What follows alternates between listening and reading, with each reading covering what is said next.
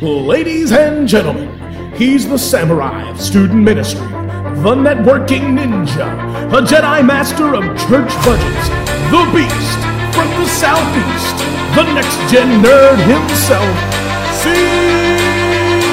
CJ!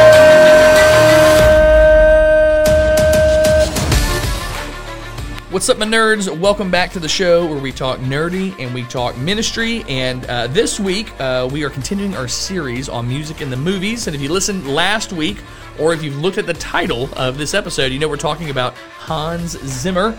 And we'll get to that in just a minute. And I'll uh, introduce our guest again in just a minute. Before I do, don't forget to leave us a review that helps people to find the show. Leave us a great rating. That's great too. Uh, full disclosure if you are listening to this live, uh, there are two reviews on this podcast, and I wrote one to see if it was working or not. So, of the two reviews, there was one written by me, super embarrassing. So, if you could please leave a review so that it moves on down the page, that'd be fantastic. Would appreciate that. If you want to join in the conversation, head over to facebook.com slash nextgennerd and we can talk about the episodes there. Also, if you'd like to support the show, you can go to patreon.com slash nextgennerd and give there. That'd be great. Uh, I'm not rich. Uh, you probably aren't either, but but you can kick a little change my way and that'd be appreciated. So we're talking about music in the movies. Uh, last week we talked about Alan Silvestri, and this week we're talking about Hans Zimmer with my buddy Lance. Lance, good to talk to you, man. Great to be back. Thanks for having me. So, uh, so last week's theme uh, was uh, innovation versus comfort. Today we're talking about Hans Zimmer. First, uh, give us a couple movies that that we should uh, remember him from, uh, and then and then hit us with a theme. I'm going to give you several in this one. Hans Zimmer is the modern day virtuoso. He is the go-to guy for quite a few directors, and you see that quite often where you have a director gets a composer that just gets them. Right.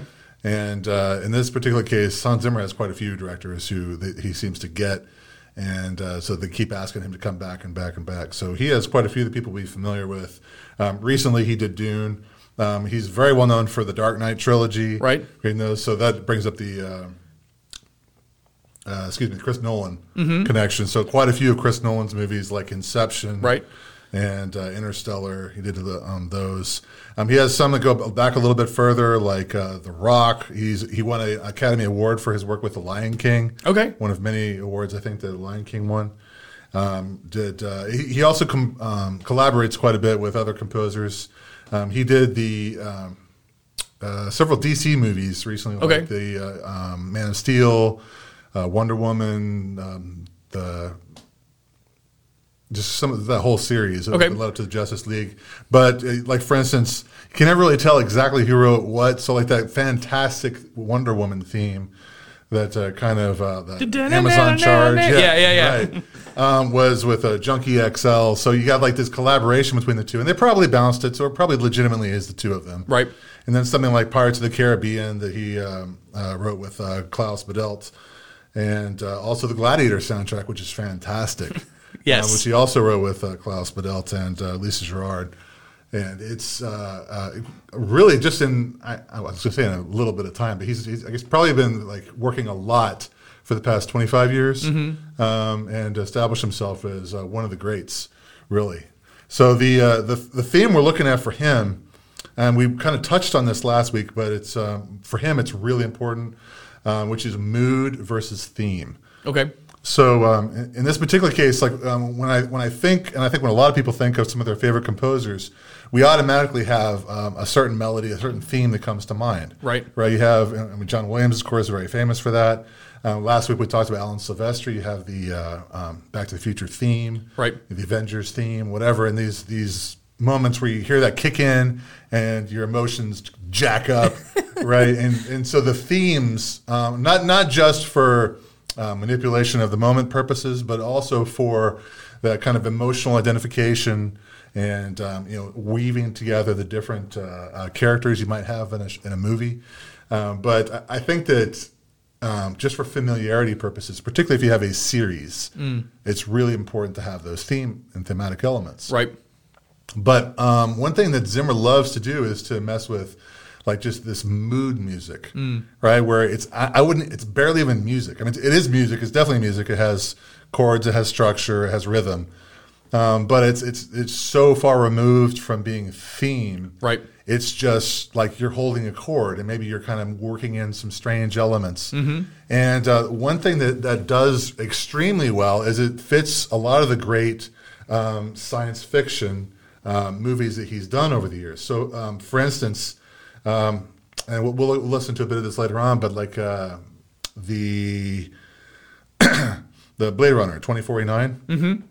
You know, where you have just this, you know, it's a, a barren wastelands, and you have all this um, cyberpunk kind of atmosphere, and you have um, so many things that are foreign to us that uh, you need to have that kind of uh, just this mood. Like, what does this place sound like?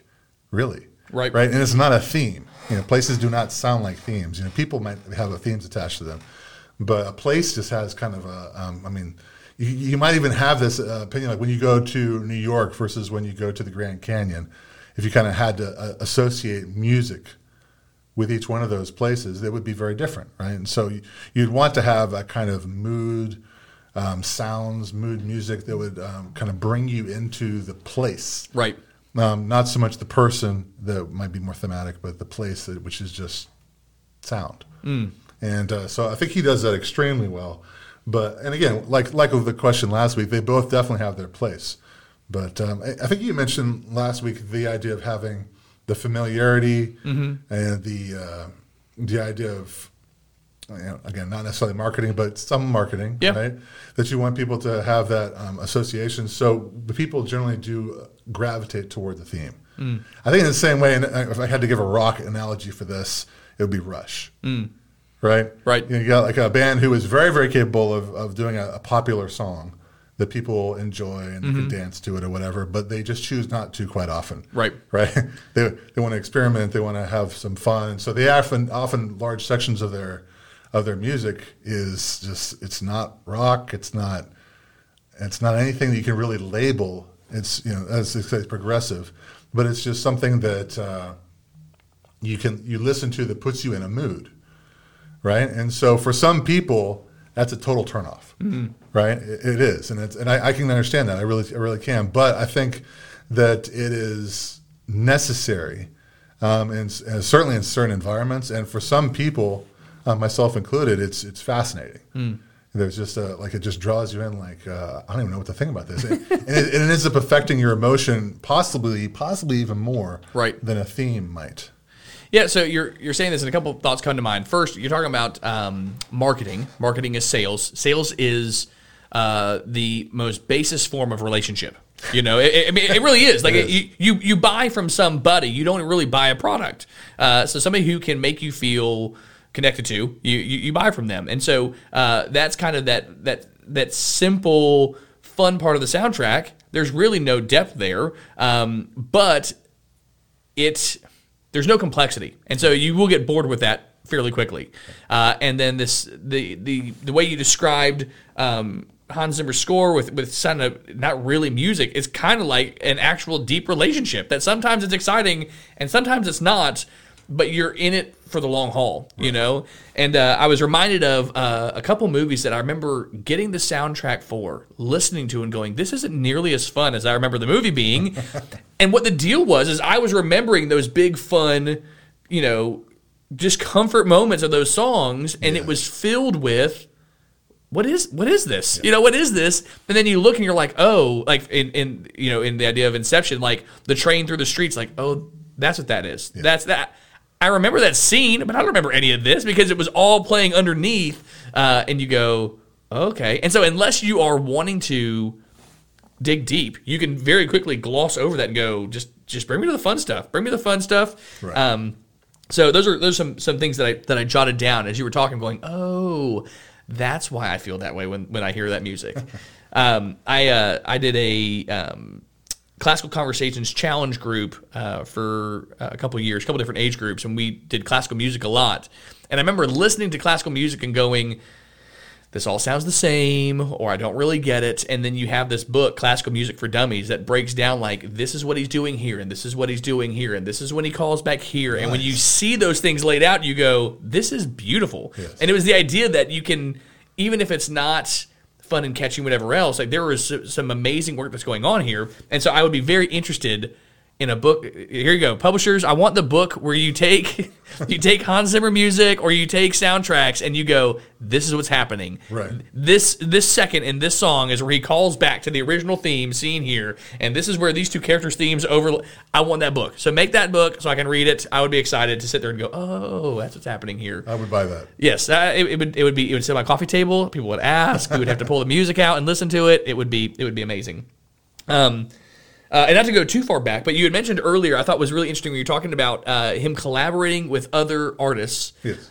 I think that also probably plays into why he has such a wide frame of work because obviously he knows how to work with people. Yes. Being able to work with people, uh, being able to go, okay, I can put less of me and more of you right now. I think definitely makes you much more marketable to Yes. people who would want to hire you. You know, this guy's not going to die on a hill and go, it's my way or the highway. And so directors go, I like that. Like he took my vision and he did something great with it. Uh, I think that probably speaks to why he has been as popular as he has been for a long time. and also probably the the depth of his work. Yes. because he's he can't. You, you have some of these people who work by themselves all the time, and you know I don't know how many they do per year, but it can't be that many. Right. Right. I mean, you have so much of yourself, like you said, that you put into it.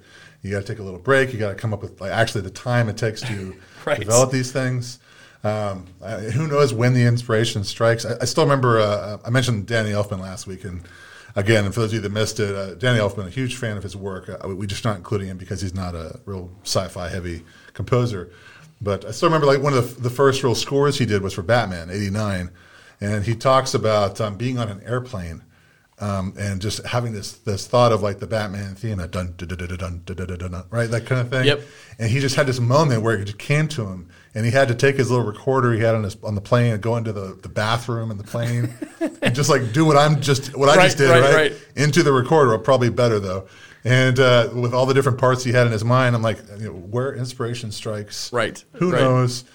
Uh, but then you, you sit down, you, you work with the director. So the process is just so laborious and, and so time consuming that, like you said, if you could work with uh, Mm-hmm. people on a regular basis, have more collaborations, then you can kind of spread yourself out a little bit. Right. And, uh, you know, while you're working on that piece, I'm going to work on this movie and do this. Yeah, uh, no, I, I, I can, I can see that. I can see that. Um, yeah, so it is, it is funny uh, that that little little show you just gave me there, where you tried to do the Batman theme. I, we we laugh. so I, I play I play drums here, and it's so funny because there's all these memes of of music ministers or worship leaders that go, "Can, can you do the but that that boot but that that? Can you do that in that spot? Like I need the I need the yeah yeah. Can you do that for me?" Sure, I think I know what you're talking about. So, uh, so yeah, so it's uh, I'm sure he did a better job of it because he uh, he knew what he was going Yes. for. Um, but but yeah, it's it's it's fun stuff. So, uh, all right. So again, the the theme we're looking at here is is mood versus theme. Uh, mood is is uh, I, I like the way you phrase that because you're right. If it if if every ounce of the movie was the same level of theme that you have in there, you there's there's not a, a tension and release. Right. You know, so Yes. so so much great storytelling is tension and release, which is emotion, not theme. Yes. I mean, uh, Yes. theme is is high emotion the whole time, and so you would it would. I bet you it would feel a lot like uh, Mad Max Fury Road, where like at no point can you take a breath and take a step back if every movie was the theme the whole time. Right. Uh, and so being able to to slip away from that and go, well, let's just take a moment here and really see what's happening is that that release, knowing that something else is coming. Uh, so so no, I like that. I like that thought. I like the the the picture there um, of of being able to draw those things out. Uh, and that explains why there's so much on soundtracks that I go, this is so boring because Yeah. it's I mean, there, there's a reason that there all those pieces work together. What we're watching on screen and the story and everything else. Um, like I mentioned, you know, you listen to some songs and if you read the title and you know where it came from, you go, "Oh, this is what's happening here," and then it means something. It means something. Like all those sounds mean something. Um, but yeah, Yeah, uh, this you have to have those. I, I do like that what you're talking about with the the re- release, the tension and release, because it is a huge part of storytelling. It's part of life. It's part of any kind of emotional investment into a story or a, a film, a character, and uh, you have to have those. So, like you know, everybody loves. We, you mentioned last time the the dual sunsets um, from uh, New Hope, and um, everybody loves that. You know, the French horn. Yeah. It's gorgeous, but you can't fill you know, like part of the joy of it was the fact that it was just this moment, Yes. right? Yes. And if you if you had it constantly, then the specialness would wear off, and it Right. just it wouldn't it wouldn't have nearly the impact Yes. that it does when you uh, see it in the movie. Yes. And the, and the swelling in that is in that quiet moment. Yes. You know, trying to put dialogue over that, you're like, shut up and let me hear this song. You know what I mean? So uh, it's like radio DJs that speak over the, the first part of the song. You're like, I just I just missed it. I remember Favorite part. I remember the first time I heard somebody say that, like, we don't talk over the music. And I was like, who cares? And then you listen, you're like, oh, I care now. I see what he means now. I see what he means. Um, so cool, cool. So uh, do we got some clips for this one? We absolutely do. Let, us go and start with what we're talking about the the mood ones. So, Okay. um, again, we're, we're mostly focusing on science fiction. I, I think that for Hans Zimmer's purposes in particular, um, the the mood is so important. Like, like I was talking about with uh, Blade Runner, and we'll, and we'll start with that one, Blade Runner twenty forty nine, where you have um, this, you know, the, the, his flying car. I don't know what you call it. his, Yeah. his vehicle is going along and, and you're just kind of picking up uh, just the the feel of the earth like what is it so much electronic uh, uh, electronica the barrenness of it the the hopelessness that you might feel and kind of put that into just a few chords and what instruments you're going to use. You're obviously going to use something electric maybe some keyboards you know that kind of thing. Um, but uh, his his solution i think came out really nice and this is really beautiful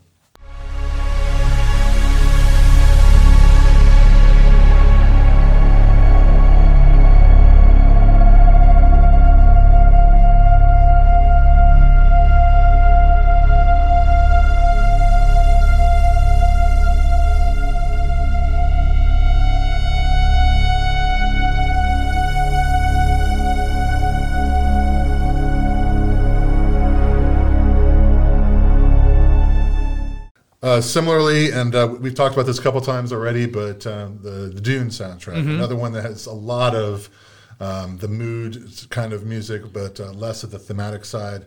And uh, actually, you'll see some similarities. And um, we haven't talked about this yet, really in great detail, but we do see um, not just a a signature of a composer, which you know almost every composer has something where you're like, this sounds familiar. Is this the same guy who did, you know, whatever? Right, right. But at some point, you're kind of like, I swear I've heard this exact thing Right, in a right. different movie, and we're going to talk about that in, in, a, in a future episode.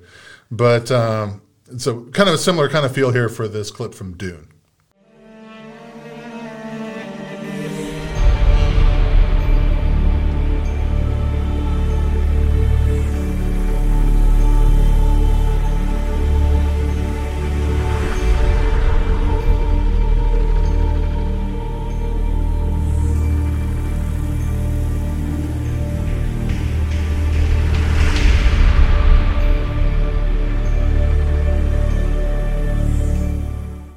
Um, another one we mentioned just a minute ago that um, has um, a bit of mood, but this is getting a little bit more into theme, which is one that you just mentioned, Inception. Mm-hmm. And uh, this is from that, uh, I think it's called Time, is the actual name of the track, which makes sense. Makes Uh, sense. The, the, the theme of Yes. every time you go further into a dream, the time is Dilated, all- Dilated, yeah, yeah. exactly. And uh, so what you have, and I, I wish you could on a podcast you could see this. If you look at the actual um, physical representation of the of the uh, uh, clip, and it starts off, it's like a cone, right? Where you start really, uh, really um, like very quiet, and it builds and it builds and it builds. But because it's also based around this rhythm of like a clock ticking, you have these peaks that are perfectly spaced out and growing and growing, and it's actually it looks like art um, just the actual physical rep- representation of the track. But here we're only doing a small clip of it that have been kind of spliced together. But you get the idea of uh, what he's trying to accomplish to create that mood.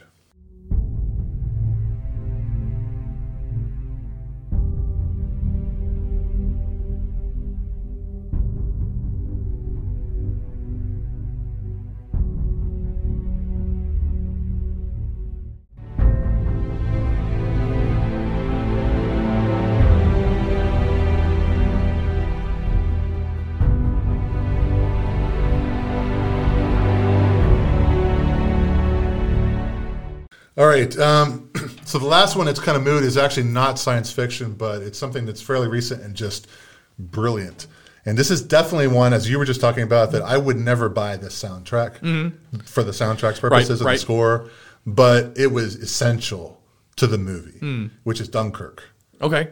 Okay, so um, his his work with Dunkirk, um, I think, it was uh, it was fascinating because the one I'm remembering, it's not this clip coming up here, but there's another one where um, it's this tension. The whole movie is about tension, Mm. right? The are they going to get rescued? Are they going to be um, removed from the beach? Even though any historical, you know, Yeah, it's You like it it's like out. any Civil War movie. Like, I wonder who's going to win. Like, I think I know. I think I know what happens at the end of this. Yeah, but of course you still have the characters. You know, Right, the characters, right. especially made up characters within a historical setting. Right. What are you going to do with them? They could die. Right. Right. They, could, they could not make it through this, so you never know. So like uh, Tom Hardy and his pilot, um, you don't really know if he's going to make it. And which is also a funny connection across Hans Zimmer movies. Is Tom Hardy? Continue. Yes, you're right. Yeah, and- Yes. and, and Nolan, Christopher Yes, Nolan. Chris Nolan yeah, loves the to work with him. There you go. Yes. Although apparently not uh, Charlize Theron in uh, Mad Max Fury Road that you mentioned a little No, while ago. no, maybe not. That was Maybe. not so much. uh, you guys can look that up if you want. uh, so anyway, um, but there was this. All it was was a was a violin. It wasn't like a single note, but it was like that kind of back and forth, real quick sound on a violin, and it just the the uh, the violinist slid slightly. So the pitch changed and kind of went up a little, and it had this effect of making you just so tense, like you're just gripping the arms of your chair, like what's going to happen. And it's that that manipulation of something so simple, it was astounding, and it blew my mind when I was listening to it and watching that scene of what they were able to accomplish with something relatively um, basic. But the clip I have here is actually uh, from a different point in the movie, and it's, it's uh, a little faster paced, uh, more rhythm. Um, but it also has that sense of like you know something is approaching. I gotta get out of here. It's that, you you have the tension, but it's with more action, if that makes sense. So that's that's the foundation for this clip we're gonna hear.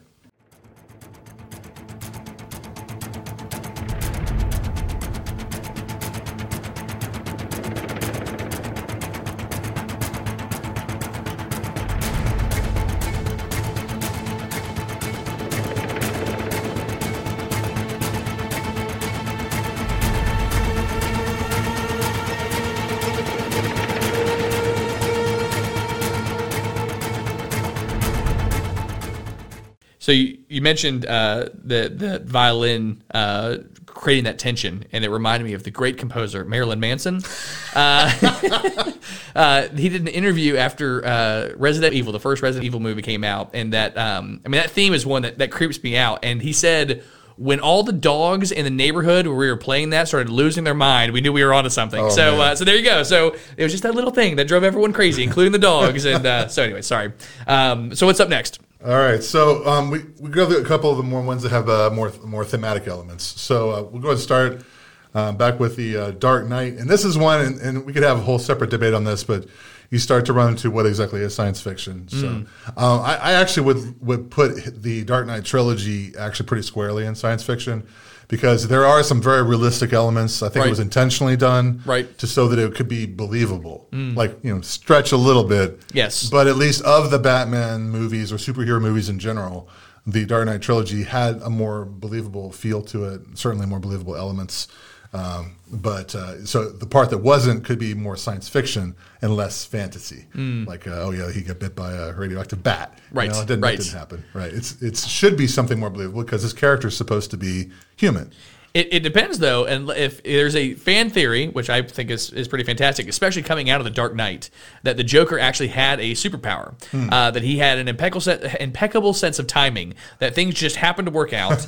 uh, because if you look, especially that opening scene, the bank robbery scene, like everything happens to work out. And the reason why he's so obsessed with Batman is Batman has the opposite, uh, the ability to thwart that impeccable timing, which causes Joker to lose his mind and go, I am so fascinated. So they both actually had a superpower that was just barely a superpower, uh, and it, it that's what caused that weird relationship between Joker and Batman. Was it so? So even more so science fiction if you believe in that uh, in that fan theory, which I think is fun. I don't I don't think it actually happened, but I think it's fun to uh, to go. Hmm, that would be interesting. Yeah. No, that's that's that's that is interesting, and I, I think that within the realm of comic books, even the different uh, uh, artists and, and writers with comic books, you start to see different takes, of course, Yes. on that same kind of thing. Do I want to make him more the detective? Do I want to make him more in a realm of fantasy? Right. And, and certain ones have their own takes on those. Yep. Yep.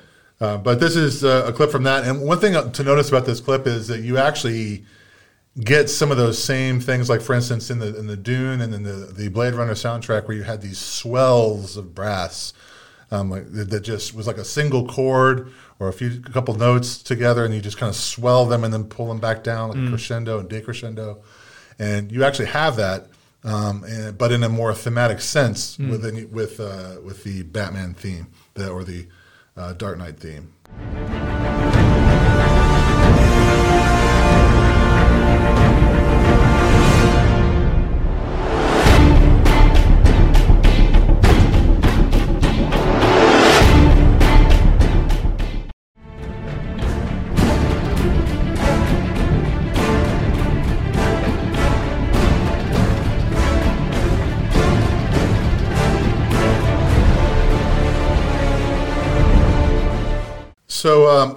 Another one here, uh, a similar vein would be the Man of Steel, and uh, this part that I chose, um, I just probably the most emotional part, and it's some actually really good uh, parts. There's so much.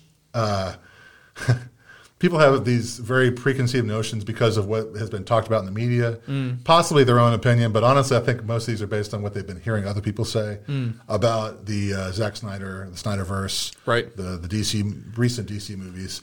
Um, um, but I, I think pretty much across the board, everybody thinks that Henry Cavill does make a really good Superman, and um, there were some really good moments in uh, uh, Man of Steel, and I, I definitely believe that. And uh, one of those I think was a really cool one was his uh, learning to fly kind of moment, Right. And um, the the voiceover head, and then his kind of the struggle in the moment, right? Not like not like struggling against you know his past or anything like that, but the struggle of like being the best he can be, so that he can um, you know really save the ones he loves. He can make an impact here on Earth.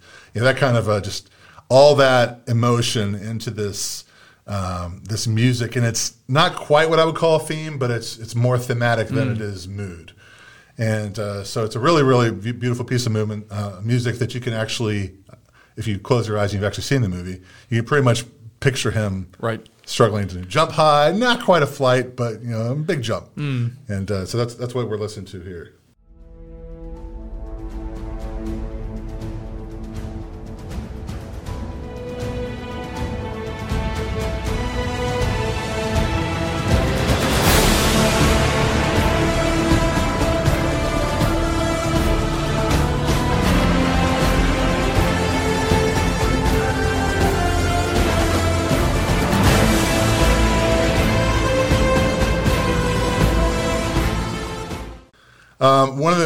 Pieces that um, as was thematic, and uh, CJ and I were just talking about this, was uh, The Rock. Yes, yes. Yes. You played it and you're like, what does this sound like? You know, let's listen to it and then we'll talk about what, what we said. Let's listen to it and then I'll, I'll share. Yeah. So, so you asked me, you go, what movie is that? And I went, uh, Transformers. And you're like, that does sound like Transformers. Keep listening. And it was like six more seconds, and I would go, that's The Rock. That is definitely it. Like I could, I could, I could just see it. Which, what's funny is, is that sound, that that song in particular. Um, and uh, the Metal Gear Solid theme, which is a similar feel, are so similar. The two, so, so and I always get that picture of you know tack gear and running along a, a, a you know next to a base or whatever else. So, uh, but yes, I was like, that is definitely. It sounds like. And you play a little more, I go, and it also sounds like Pirates of the Caribbean. Like it was. There were so many of those Yes. things that that that signature, that audio signature you were talking about, uh, was kind of neat. Yeah, it's uh, and, and for those of us who actually saw The Rock, we were talking about you know Nick Cage movies or something. When- For me, it was a Sean Connery movie. I, I hear you Yeah. there. I hear you there. So- I hear you there. Uh, but uh, yeah, I mean, it, it had such a great cast. Yes. um, and, you know, Ed Harris and, and Sean Connery and, and Nick Cage and several other. Just it was it was a really of its time. It's the best way I can say that. Uh, Yes. like a, a blockbuster of its time. But uh, the music was a huge part, huge part of that. Well, if you take your standard storytelling theme, uh, Sean Connery would be considered the guide, and Yes. Nick Cage would be the hero. So uh, it'd be hard to call it a Sean Connery movie when he's the guide, but uh, but I do understand your desire to do so to to give it more credibility as a great movie. Because with Nick Cage, he's he's got some good ones, but he's got a whole lot of stinkers. So uh, if you're wanting to pitch it to somebody, you're right. Maybe you should go, hey, you should see this really cool Sean Connery, Connery, film yes. uh, rather than uh, rather than the, than uh, than a Nick Cage film. Yes, and we could uh, cue the uh, James Bond theories. Yes. your fan theories about yes. The Rock. Oh yes, hmm definitely. Uh, the last one I'm going to play here is a clip from The Lion King. I'm mostly including this for, for two reasons. One is just versatility. right. Um, and it- like I said, all these composers are just are so amazingly versatile. Uh, but uh, also because it was Academy Award winning, and um, uh, also because it, it, I think unfortunately it really does get overlooked in the movie because um, the movie had so many like uh, just timeless songs that people sing along with, Right. Um, but they rarely think of those moments. So I, I took the one that I think of. There, there are a couple that really jump out at me. Um, one is at the end when he first climbs up on Pride Rock, and or, uh, when uh, Simba comes back and climbs up there in the rain, and this beautiful music there. But the one I'm, I'm about to uh, introduce here is the one where he's confused. He just found out um, that uh, the people don't think, or the Lions don't think of him the way they, he thinks that they did. Should he go back? Nala wants him to go back, Right. but he doesn't really want to. He has a confrontation um, with Rafiki. And so you have this moment, and he ends up seeing the ghost of his father. You, Right. you all know the, song, the, Yep. the part Yep. I'm talking about. And there's a beautiful piece of music that we're going to listen to here.